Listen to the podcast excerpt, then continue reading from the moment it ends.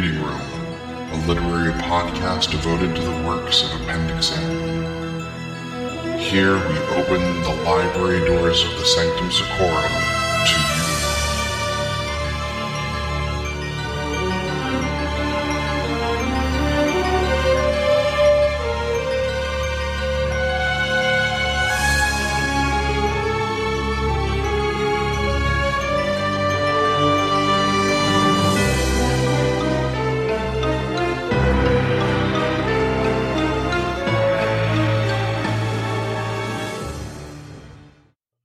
Welcome to the Sanctum Secorum Reading Room. Whether you are new to the literary world of Appendix N, a diehard fan of the genre, or even just tuning in to see how certain titles tie into a particular set of role-playing games, we invite you to join us as we dive into the history and influences of Appendix N. We'd like to open our library to you and inspire readers to explore these new worlds. I am one of your hosts, Keeper Bob, and our other Keeper of Mysteries this evening is, of course, Keeper Jen. Good evening. How you doing tonight, Jen? I am functioning, question mark. It's been a really long day, but this show is pretty much what's kept me going. Just wanted to remind the folks out there watching us tonight that we have the channel points that you can redeem for, you know, weird trivia facts, or you can make Bob sing a song or something. I don't know. Oh, no, wait a minute. I don't know. I'll make you sing a song. That's what I'm going to do. Oh, yay. If you're going to do that. Well, to let folks know, tonight we are voyaging into a tale praised by H.P. Lovecraft, the old man of Providence himself. We are, of course, talking about The House on the Borderland. From 1908. Yep, by William Hope Hodgson. Why don't you tell us about it, Jen? This is perhaps the greatest of all Mr. Hodgson's works. It tells of a lonely and evilly regarded house in Ireland, which forms a focus for hideous otherworld forces and sustains a siege by blasphemous hybrid anomalies from a hidden abyss below. The wanderings of the narrator's spirit through limitless light years of cosmic space and kalpas of eternity, and its witnessing of the solar system's final destruction, constitutes something almost unique in standard literature.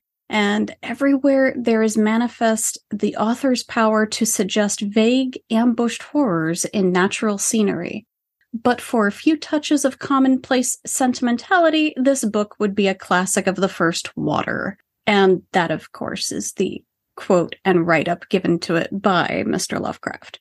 And I hate you all for including the word kalpas. K-A-L-P-A-S. What? so kalpas is a time period in both, it appears in both the Hindu and Buddhist faiths. Mm-hmm. It refers to a duration of time, a complete cosmic cycle from the origination to the destruction of a world system. So, yes, sure. It covers quite a bit of space. Speaking of quite a bit of space, let's start with William Hope Hodgson himself, born 15 November 1877, died either the 17th or 19th of April 1918. Gotta love military records.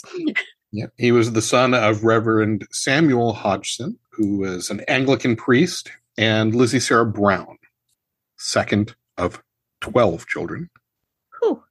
Reverend Hodgson served in many parishes, including Ardrahan, County Galway, Ireland, which serves as the setting for The House on the Borderland. That's what it is. Okay. Mm-hmm. He attempted to run off to sea at the age of 13. And the next year, in 1891, he apprenticed as a cabin boy with his father's consent. And he served a 4-year apprenticeship and then 2 years of training and got his master's certificate. He was an honest-to-goodness sailor. Unfortunately, while he was at sea, his father passed away. So he came home to support both his mother and his sister. And it's suspected with a lack of a whole lot of materials to do a bibliography on him, or a biography rather. It's suspected that that's when he turned to writing as a method to support his family. Well, and while he was a sailor, let's not forget his first, for example, his first writings were nonfiction. They were on the subject of fitness. And essentially because he was short, slight, and fair of face, he was often targeted for bullying by older sailors. And he pursued fitness as sort of a form of self-defense. And the quote, and I love the quote, "The primary motivation of his body development was not health, but self-defense. His relatively short height and sensitive, almost beautiful face made him an irresistible target for bullying seamen. When they moved in to pulverize him, they would learn too late that they had come to grips with easily one of the most powerful men, pound for pound, in all England." And I mean, this in 1898, he was awarded a medal for heroism. A sailor had fallen from the topmast into shark-infested waters off the coast of New Zealand, and he simply dove in and saved him. So this is an author who literally dove into shark-infested waters to save someone else's life. Well, and it's important to note that the writings that he was doing, like the health and quote-unquote physical culture, it was equivalent to the modern bodybuilding magazines. Oh, indeed. I mean, we're talking like even pre-Charles Atlas days, but still that sort of thing, right? Ye old large dummy bells.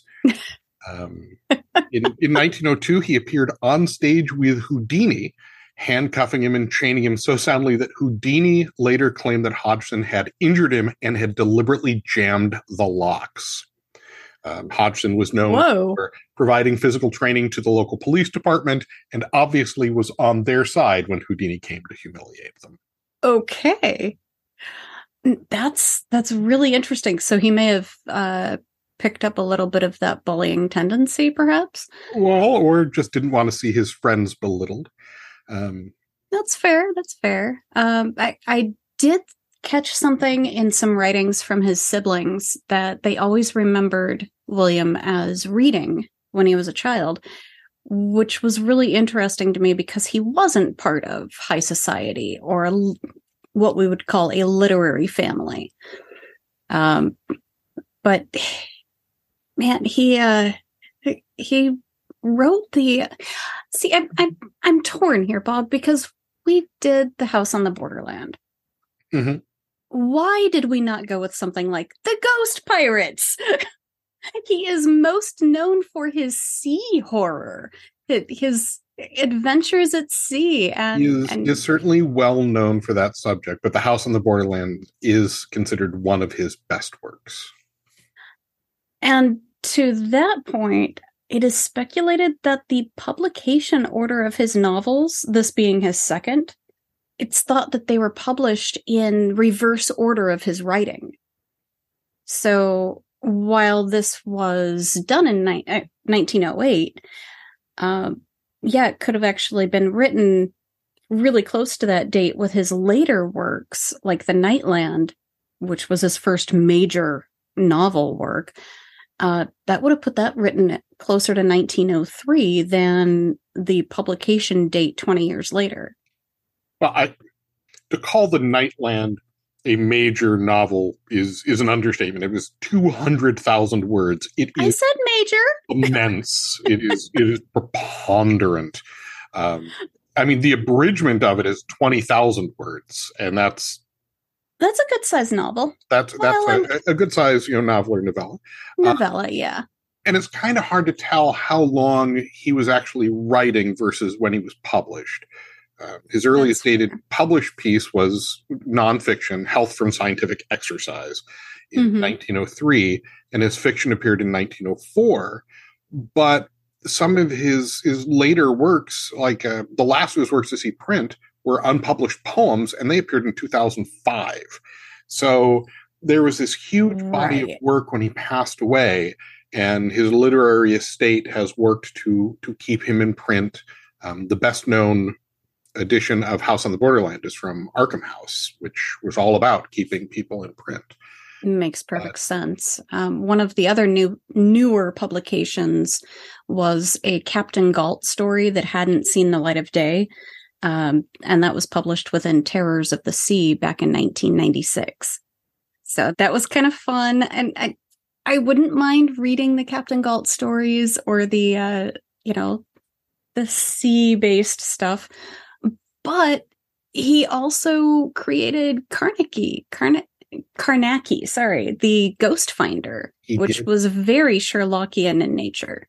And despite his career as a sailor, when World War I rolled around, there was no way he was going back to sea. And he was commissioned as a lieutenant in the Royal Artillery. Okay. And he was killed by the direct impact of an artillery shell at the Fourth Battle of Ypres. Ypres? In April 1918. So just think about that for a minute. He took a direct artillery hit. So it might be that he was killed on the 17th and parts were still raining down until the 19th. I mean, that's... Ew. Well, that's... If he went that's like lore, he wanted baby. To. Yeah. Yeah. Horribly. Yeah. And that was 1918, you said? He had only been married for 5 years, and that puts him at dying around age 39 or 40. Getting married at 35 years old back then, that was incredibly late. Yeah. And I was doing a bit of studying on the themes in his writings throughout his career and his attitude towards women in his stories. At first it was, oh, they need love, they need protection, and they were more damsel in distress types. Later in his publications, I should say, maybe not later in his writings, but through the years, they made a tangible shift to, oh, they're wily, they're treacherous, they're deceitful.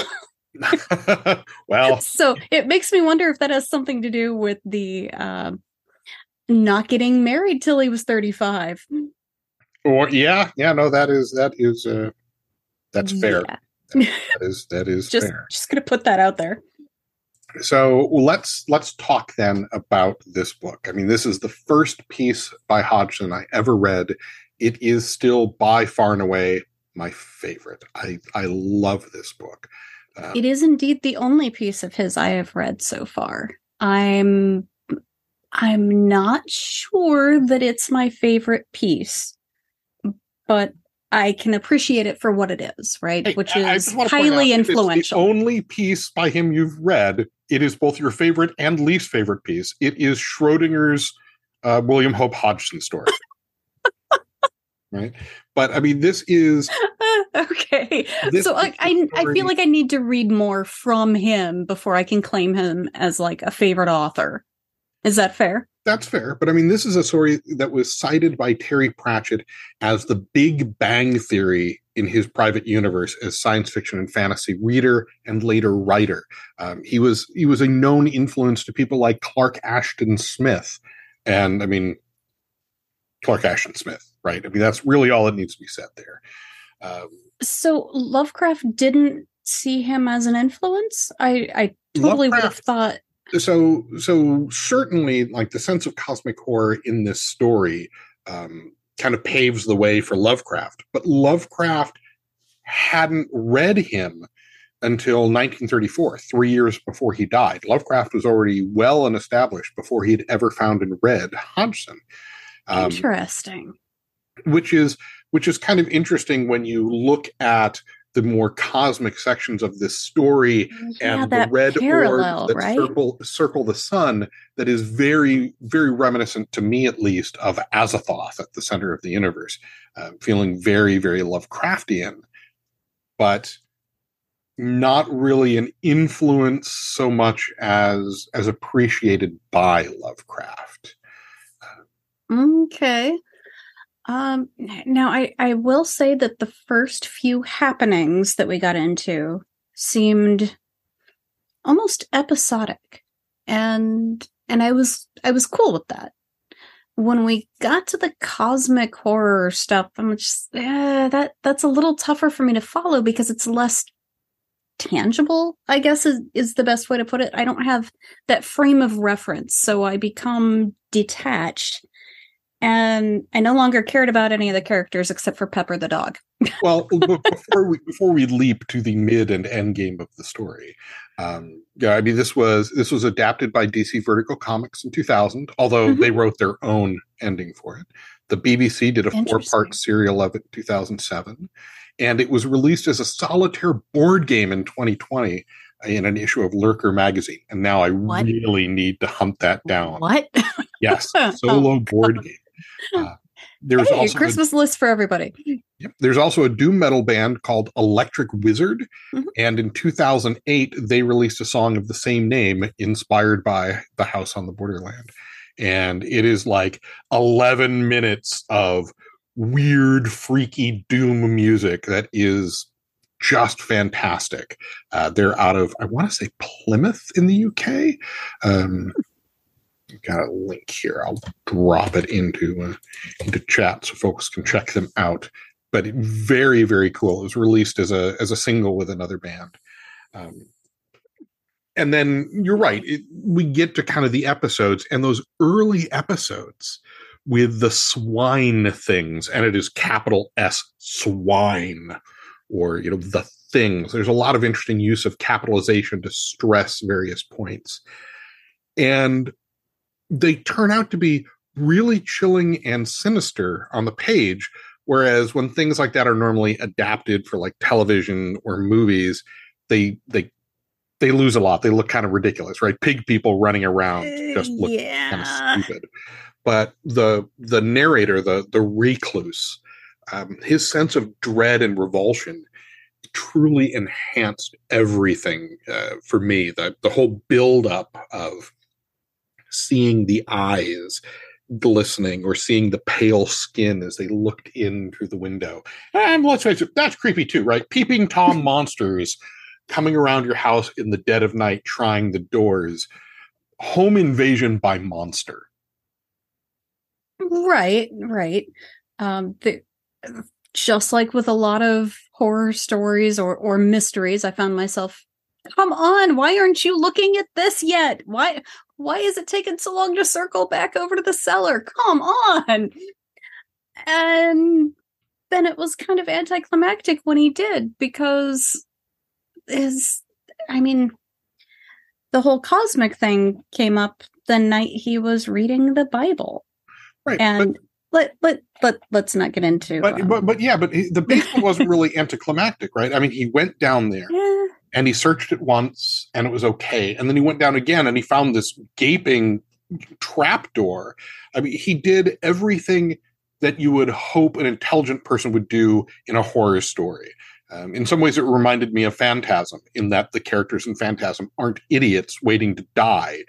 And so, you know, he's nailing things shut. He's bracing doors. He's making sure everything is locked. But there is kind of a question that runs in my mind through the entirety of the story, from the very beginning to its trippy mid and end points. And that is this really happening? I mean, this is a man in his late 40s, early 50s, living with his elderly sister. And there's a dreamlike quality to so many things that he calls visions. And then he sees people that aren't there. Is this really happening? Or are there just some weird vapors rising up from this well beneath the house, this cursed house that is possessed, according to the locals, possessed by the fairies? That just sparked a really interesting brainweasel of my own, Bob. Was Pepper ever really there? Oh, God. When the dog accompanied him down into the pit, and he relied on the dog's reaction for, you know, should I be alerted? Should I be scared? Oh, the dog's fine, so I should be too. Considering what happens to poor Pepper throughout the course of this, now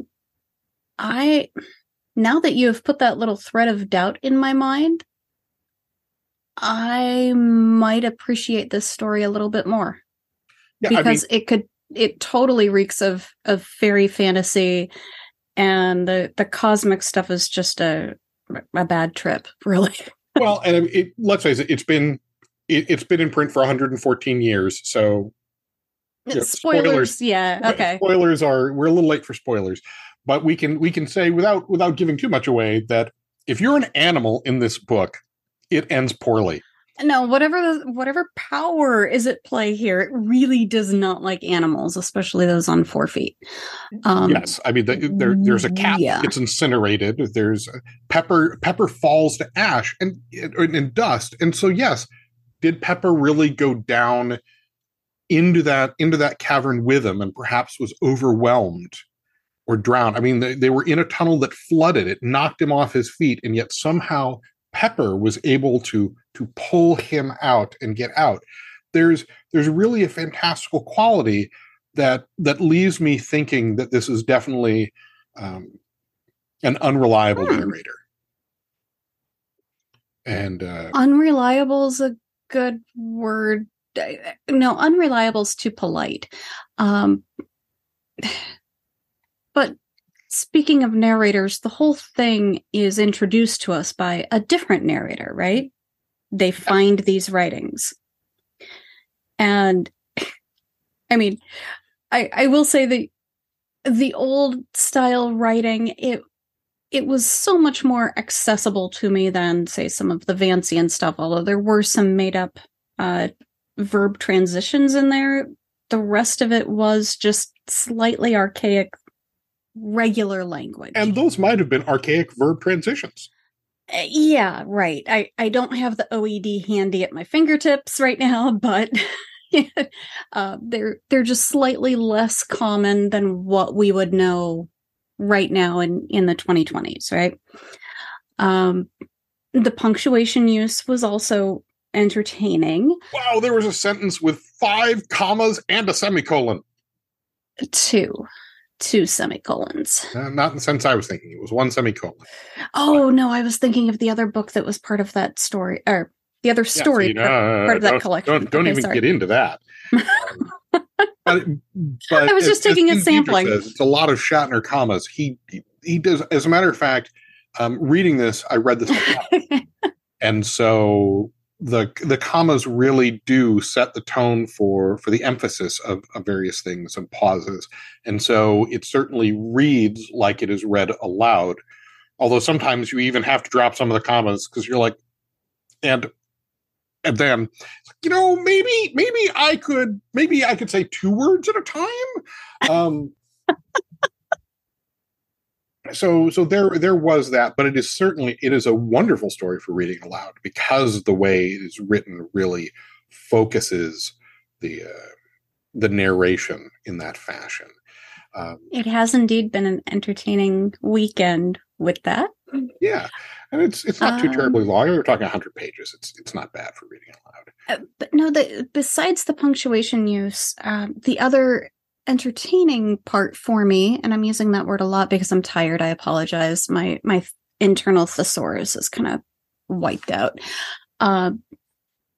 the person who finds these writings inserts some editorial comments throughout, and one of the publications that we came across had omitted these and threw them in as like footnotes or afterthoughts at the very end of the entire book because they thought they were actually editorial comments from the like original editors back in 1908. They only put in numbered footnotes with no corresponding information.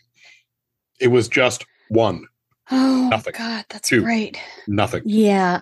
So some of these small presses are a little dubious on that. Make sure you're not getting something that's abridged. Make sure you're getting the full printing. This is what happens with things that are in the public domain. That is true. Public domain is so love-hate relationship. And as for your personal thesaurus, I lost counts how many times something happened suddenly. And just over and over and over again, there were certain things that he would suddenly this happened. And then a chapter later, suddenly this happened. Three paragraphs later, suddenly this happened. So, you know, I honestly didn't notice that because there were so many paragraphs full of other descriptions. And again, the cosmic horror, those descriptions of all of the visuals, I think this is something that would translate well to film because I would like to have a better frame of reference for it besides just the color out of space. Okay, yeah, I mean, this would, translated to film, this would certainly be, the visuals would be akin to something out of Doctor Strange, right? I mean, we are talking about a man who watches the sun rise and set faster and faster and faster until it is a flaming comet crossing the sky, and the stars are moving so much they are threads of light, and the world becomes permanent twilight. He watches the world crumble away over millions of years. And this is where we get into the, did this really happen, or is he just stoned out of his mind? What was he drinking while reading the Bible late at night? Well, and there are several occasions of this, right? There is the first vision where he is transported across the void through space and time and sees a replica or another version of the house, yet it is massive and made out of some strange green stone with large, gigantic gods looming over it. And it isn't until the end of the story that he realizes that the attacks that he has been suffering on the house are mere echoes of the attacks on the greater structure at the center of the universe, at this sea of sleep, I think he called it. See, yeah, and that's where you lose me. I mean, I enjoy after the fact, did this really happen? Go outside and look, there's claw and teeth marks on the door jamb outside. I need that to sink my teeth into, to sink my brain into it. Otherwise, the disbelief just overpowers everything. Well, and that's the thing. I mean, it's why I feel he's unreliable, but not necessarily lying. I mean, he is in so many respects, he is exactly what you would want in this situation. What? There's something attacking the house? Right then, I've got guns. I'm going to go up on the roof and shoot them. And he does everything and that he bar the doors do. And yeah. But then you have the way his sister is reacting, and the way she seems more afraid of him than anything going on around the house, because she doesn't even seem to notice these things are happening. But she is afraid of him to the point where he needs to lock her in her room because she tried to flee the house, which to him was, don't unlock the door and let the monsters in. But to her may very well have been, I'm already locked in with a monster. Oh. Yeah. And she did take care of the dog when it got scratched. The second dog, the dog they never named. Oh, yeah. It was so important it didn't get a name. Even the cat got a name, and it was only there for half a scene. Yeah, the cat, but we were introduced to the cat half a page later, the cat was dead. So, yeah. Yeah, it's a little bit, yeah. Like I said, it's hard to really sink my brain into it with a feeling of I want to be on any side. You know, I want to root for a side. Really killing off the last of the animals, and then this guy's still kind of in his own little world. I'm not buying that. I will buy that he is in an altered state and his sister is worried about him. And again, was Pepper actually there? Well, and then we have, you know, the other dog gets this weird fungal growth infection that is after spreading him.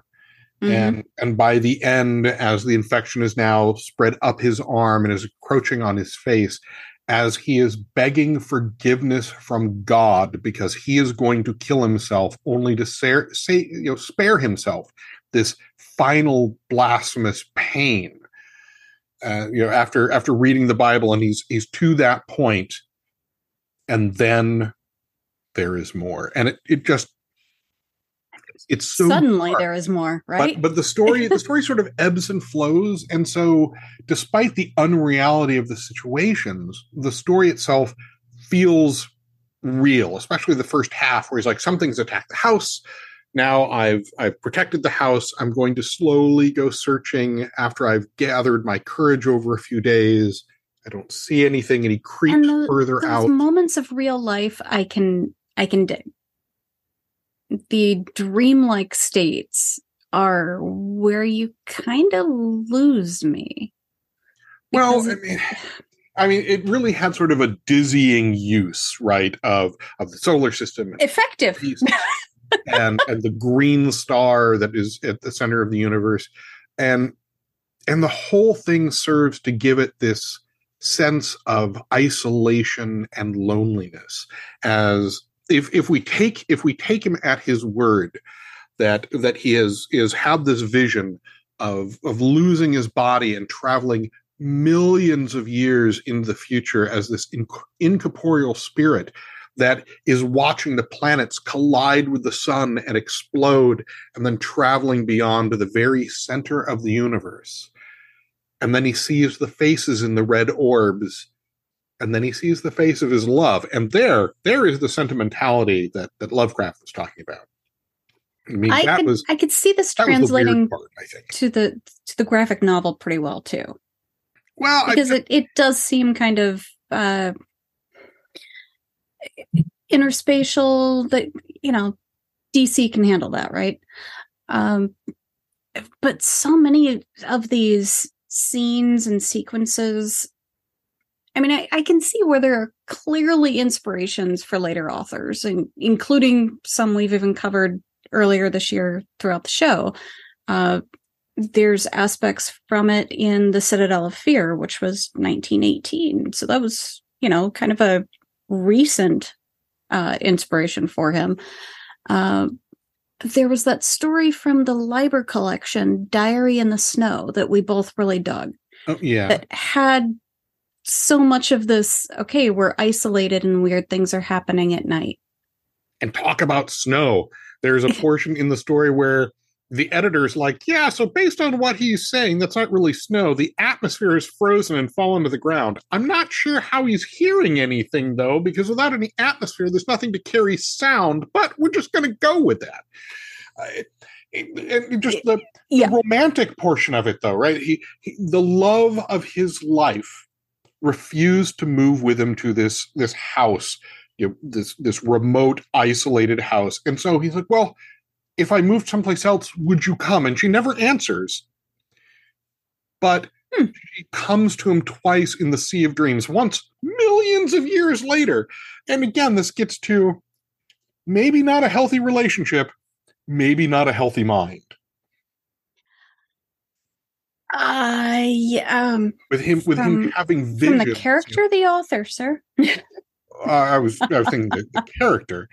We're talking about, you know, the narrator is millions of years in the future, millions, if not billions of years in the future. He is just a floating spirit, and yet she comes to him, and he can't explain why. And he even questions that. Why is she here? How am I seeing her? Why does she have a body when I don't? How is this possible? And then the green sun is eclipsed and she vanishes. And that is the last time he sees her. There's so many weird moments. It is very, It is very 60s psychedelia, really. I mean, this is... Before its time. Yeah, this is something with, like, lava lamps on the screen moving. It is... Thank you. It is definitely odd in that fashion. It is a bad trip. Well, and the surreality of it really does plant that seed of doubt, whether it is real or imaginings. But when you get to the initial narrator, the fisherman, the guys on vacation who just went fishing and found this book, they are convinced that the story is true. And then when they ask at the village and they're getting information, well, there was this weird guy and he lived with his elderly sister and he never came to town, and someone made deliveries and brought him supplies once a month. And then once he went out and the entire house was gone, it had collapsed into this void beneath, and now there is just a lake. And see, he lived with his sister. No mention of a dog. Fair. He also came by mule train, so let's keep that in mind. But in some ways, that the decrepitness and the fall of the house to me echoes the House of Usher, right? The fall of the House of Usher, with this huge, immense old family home, this manse that is old beyond reckoning, that finally just collapses into pieces and is utterly destroyed. And times like this, I wish we were actually doing the Sanctum Secorum show where we dig into the DCC stuff, because, I have so many thoughts. Well, yes, there's many things. There's many things that could be statted, and one of our listeners comment that, swine things will probably be making an appearance. Yeah, but so many existing adventures that I feel have already used this as inspiration, and it's a tangible connection there. Which setting in this story was your favorite? Well, or I should say, which scene, perhaps? Well, setting-wise, I preferred the pieces at the house, the more grounded horror to the cosmic emptiness. While that portion is interesting, to me the more horrific aspect is the things as they're trying to get in, or the swine thing god that is controlling him and making him unlock the door slowly. This massive door that he is barred with 3 bolts, and then he hears this sound and he looks down, and without realizing it, he is using his foot to open the bolt at the base of the door. Those moments, that utter horror of being controlled and inevitably moving towards your doom, really, really resonate. And that's the good stuff right there. Exactly. That I can get behind. So my last question for you, Bob, is there a William Hope Hodgson story that you would now like to read on your own after this? Well, I mean, I've read most of them. I suppose I haven't read The Nightland, although we have a copy. And so I might finally pages? I might, well, I do read words, not pages. Oh, wow. No, it is not 200,000 pages. Is, yep, that would be twice as long as the Internal Revenue Code, or the regs rather. No, I think, but The Nightland is considered his other great work, and maybe it's time that I finally take the plunge and read that, or perhaps I could dive back into the Carnacki stories, which are fun.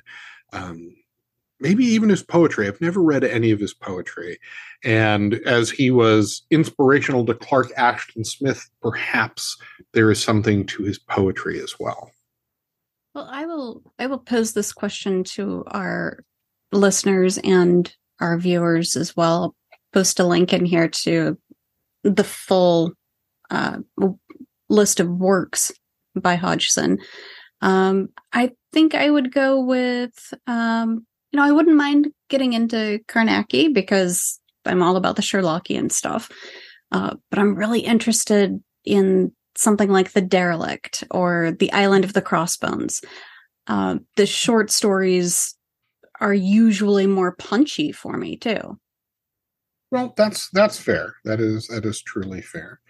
And his short stories are solid. I mean, if you look at the early portions of this book, if you just take up to the raid on the house by the swine things, it's episodic, yeah. And afterwards, that could certainly be as punchy as a short story in and of itself. Sure. Honestly, I think I would have preferred it, without all of the cosmic parts to it. That really pulled me out of the whole story. But that is sort of the main thrust. Right? I know. These big things as revealed are part of a greater cosmic whole that is attacking this house elsewhere. And that this house is not merely a house, but a reflection of something greater. It really is. I can see why Lovecraft been accomplished in fewer words, though. Well, yes, I mean the chapters. I think there were like 8 or 9 chapters in a row of "I am everything, I see everything." So I do get that could have perhaps benefited from a little bit of brevity, but an editor, overall, yes. But overall, still my favorite work by Hodgson. Well, speaking of more books. Yeah. Tonight, we are announcing the winner of last month's second giveaway, which was a copy of Jack of Shadows by Roger Zelazny. And the lucky winner of this one is going to be Chris Zank. Awesome. Chris will email you shortly to get details and mail your prize out to you. And you join the wonderful ranks of winners of special stuff. And I believe it is time once again to announce our next pair of giveaways. One for the live audience and the other for all of our viewers and listeners. And Elena, you ready for us? It is time to enter the Sanctum Secorum's very own.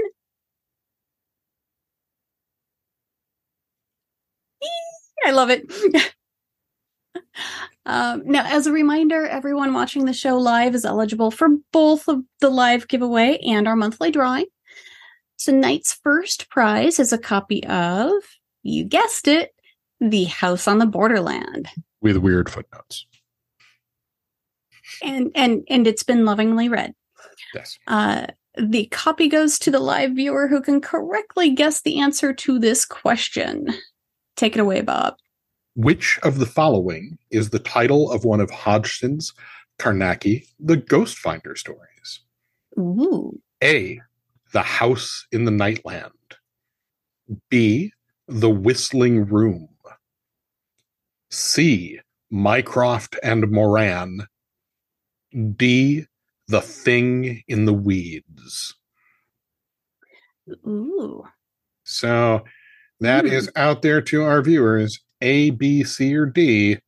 Let's see if if anyone has survived the cosmic horror that was ripping through the universe.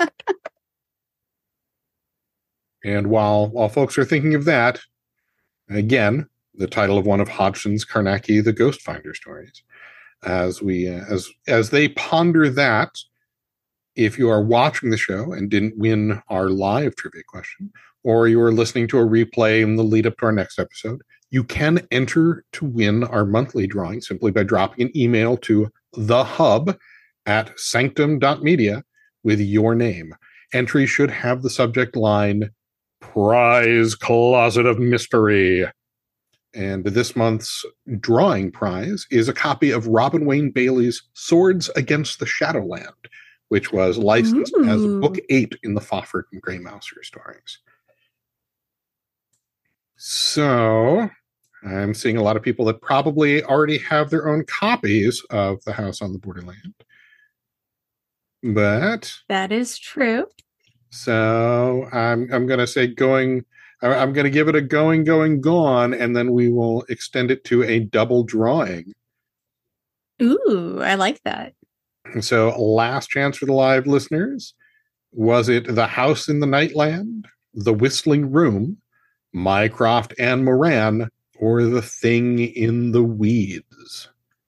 Keeping in mind it's a Sherlockian tale. Yeah, It is going once.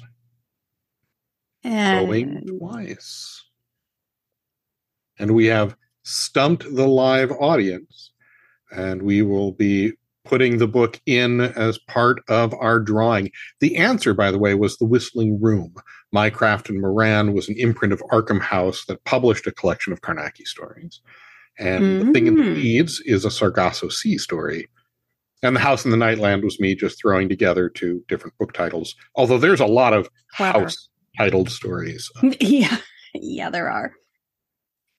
So since we stumped the audience there, why don't we talk about what we should read for next month? Ooh, we should have the poll thingy, right? Well, we announce we read them first and then do a poll. Okay. Otherwise, we blink. I get excited. Don't blame me. Next month for December, it is truly a meritocracy. No. Meritocracy. Yes. You don't get that. No, see, we were going to do like something horror-based, like little ghost stories for Christmas or something, but there's not really anything accessible to everybody. And I didn't want a bunch of, we didn't want a bunch of stories that were written by various authors. That just confuses everything. So I've been chomping at the bit to do more merit. So yeah, we're going with merit. A merit. Yes. So we have four different merit stories to choose from. There is Dwellers in the Mirage, Burn Witch Burn, The Face in the Abyss, and The Ship of Ishtar. Those are our choices for the poll this evening. All of them fairly easy to get your hands on, if need be. All of them are available for free online through Project Gutenberg. Oh, even better. So anybody can get them. Anybody can read them. And don't forget those channel points. You can use them to weigh your votes, or you can still poke Bob for random facts. And right now it looks like we're going to be reading Burn Witch Burn. It's neck and neck. We're just about halfway there. Oh, and okay, a random fact. Okay. All right. Here's a random fact about Abraham Merritt. There was a pulp which was a Merritt, I believe, fantasy. And he had absolutely nothing to do with it. It was just named for him. It was just named for him. He had nothing to do with it. He never had a story appear in it. He didn't edit it. It was named for him. And so we will be reading Burn Witch Burn for our next episode, which is Tuesday, December 20th, just in time for Christmas. Let's burn witches. I mean, it's a little late for October if we really want to think of all of that. But no, nothing says the holidays like throwing a witch on the Yule log. This is where we're not talking about the DCC adventures, right? Right. But to be clear, like last year's holiday month is definitely a creepy story, and there is a tradition of ghost stories and creepy stories at Christmas. And so there is that. And recent Goody winner, Judge Eric Young, asks, and what do we burn beside witches? We burn wood. And witches are made of wood. Merit Mania. Yes. That's so much better. Thank you. I liked a meritocracy. No. I mean, okay. Maybe it was a bad choice on my part. Yes, I was, but you're stuck with me now. Yeah. I will let everyone else decide. Maybe next month you guys can start hitting us up with your choices for different authors, etc. You can also email us with suggestions on books to cover for future months. And I have, into the chat, I have dropped the link for Burn Witch Burn on Project Gutenberg, although you are more than welcome to get your own very nice hard copy of the book, because it's merit. And while merit stuff is certainly a little hard to find in bookstores, it is not difficult to find on. Oh, Eric, we were doing so well. Merit badges. Oh, I like that. I like merit badges. Mm-hmm. Yes, might have to make images for next week. I capitulate. Yeah. Hey, look, my thesaurus is coming back. Yes, indeed. See, now you're finally awake. So, just in time. Thank you very much for joining us. As a reminder, drop us an email to thehub@sanctum.media to get in for our now double drawing copy of House on the Borderland and Robin Wayne Bailey's Swords Against the Shadowland, which is, to my knowledge, the first ever licensed Fafhrd and Grey Mouser story after Leiber died, but not the last, thanks to Tales from the Magician's Skull. Right. And, yeah, Merry Christmas. Yeah, Merry Christmas. I could do that. Oh. Oh, Eric. All right, ladies and gentlemen, thank you very much for joining us this evening for another episode of the Sanctum Secorum Reading Room and Pun Chamber, apparently. And we will see you all again on Tuesday, December 20th at the same time. Until then, be inspired.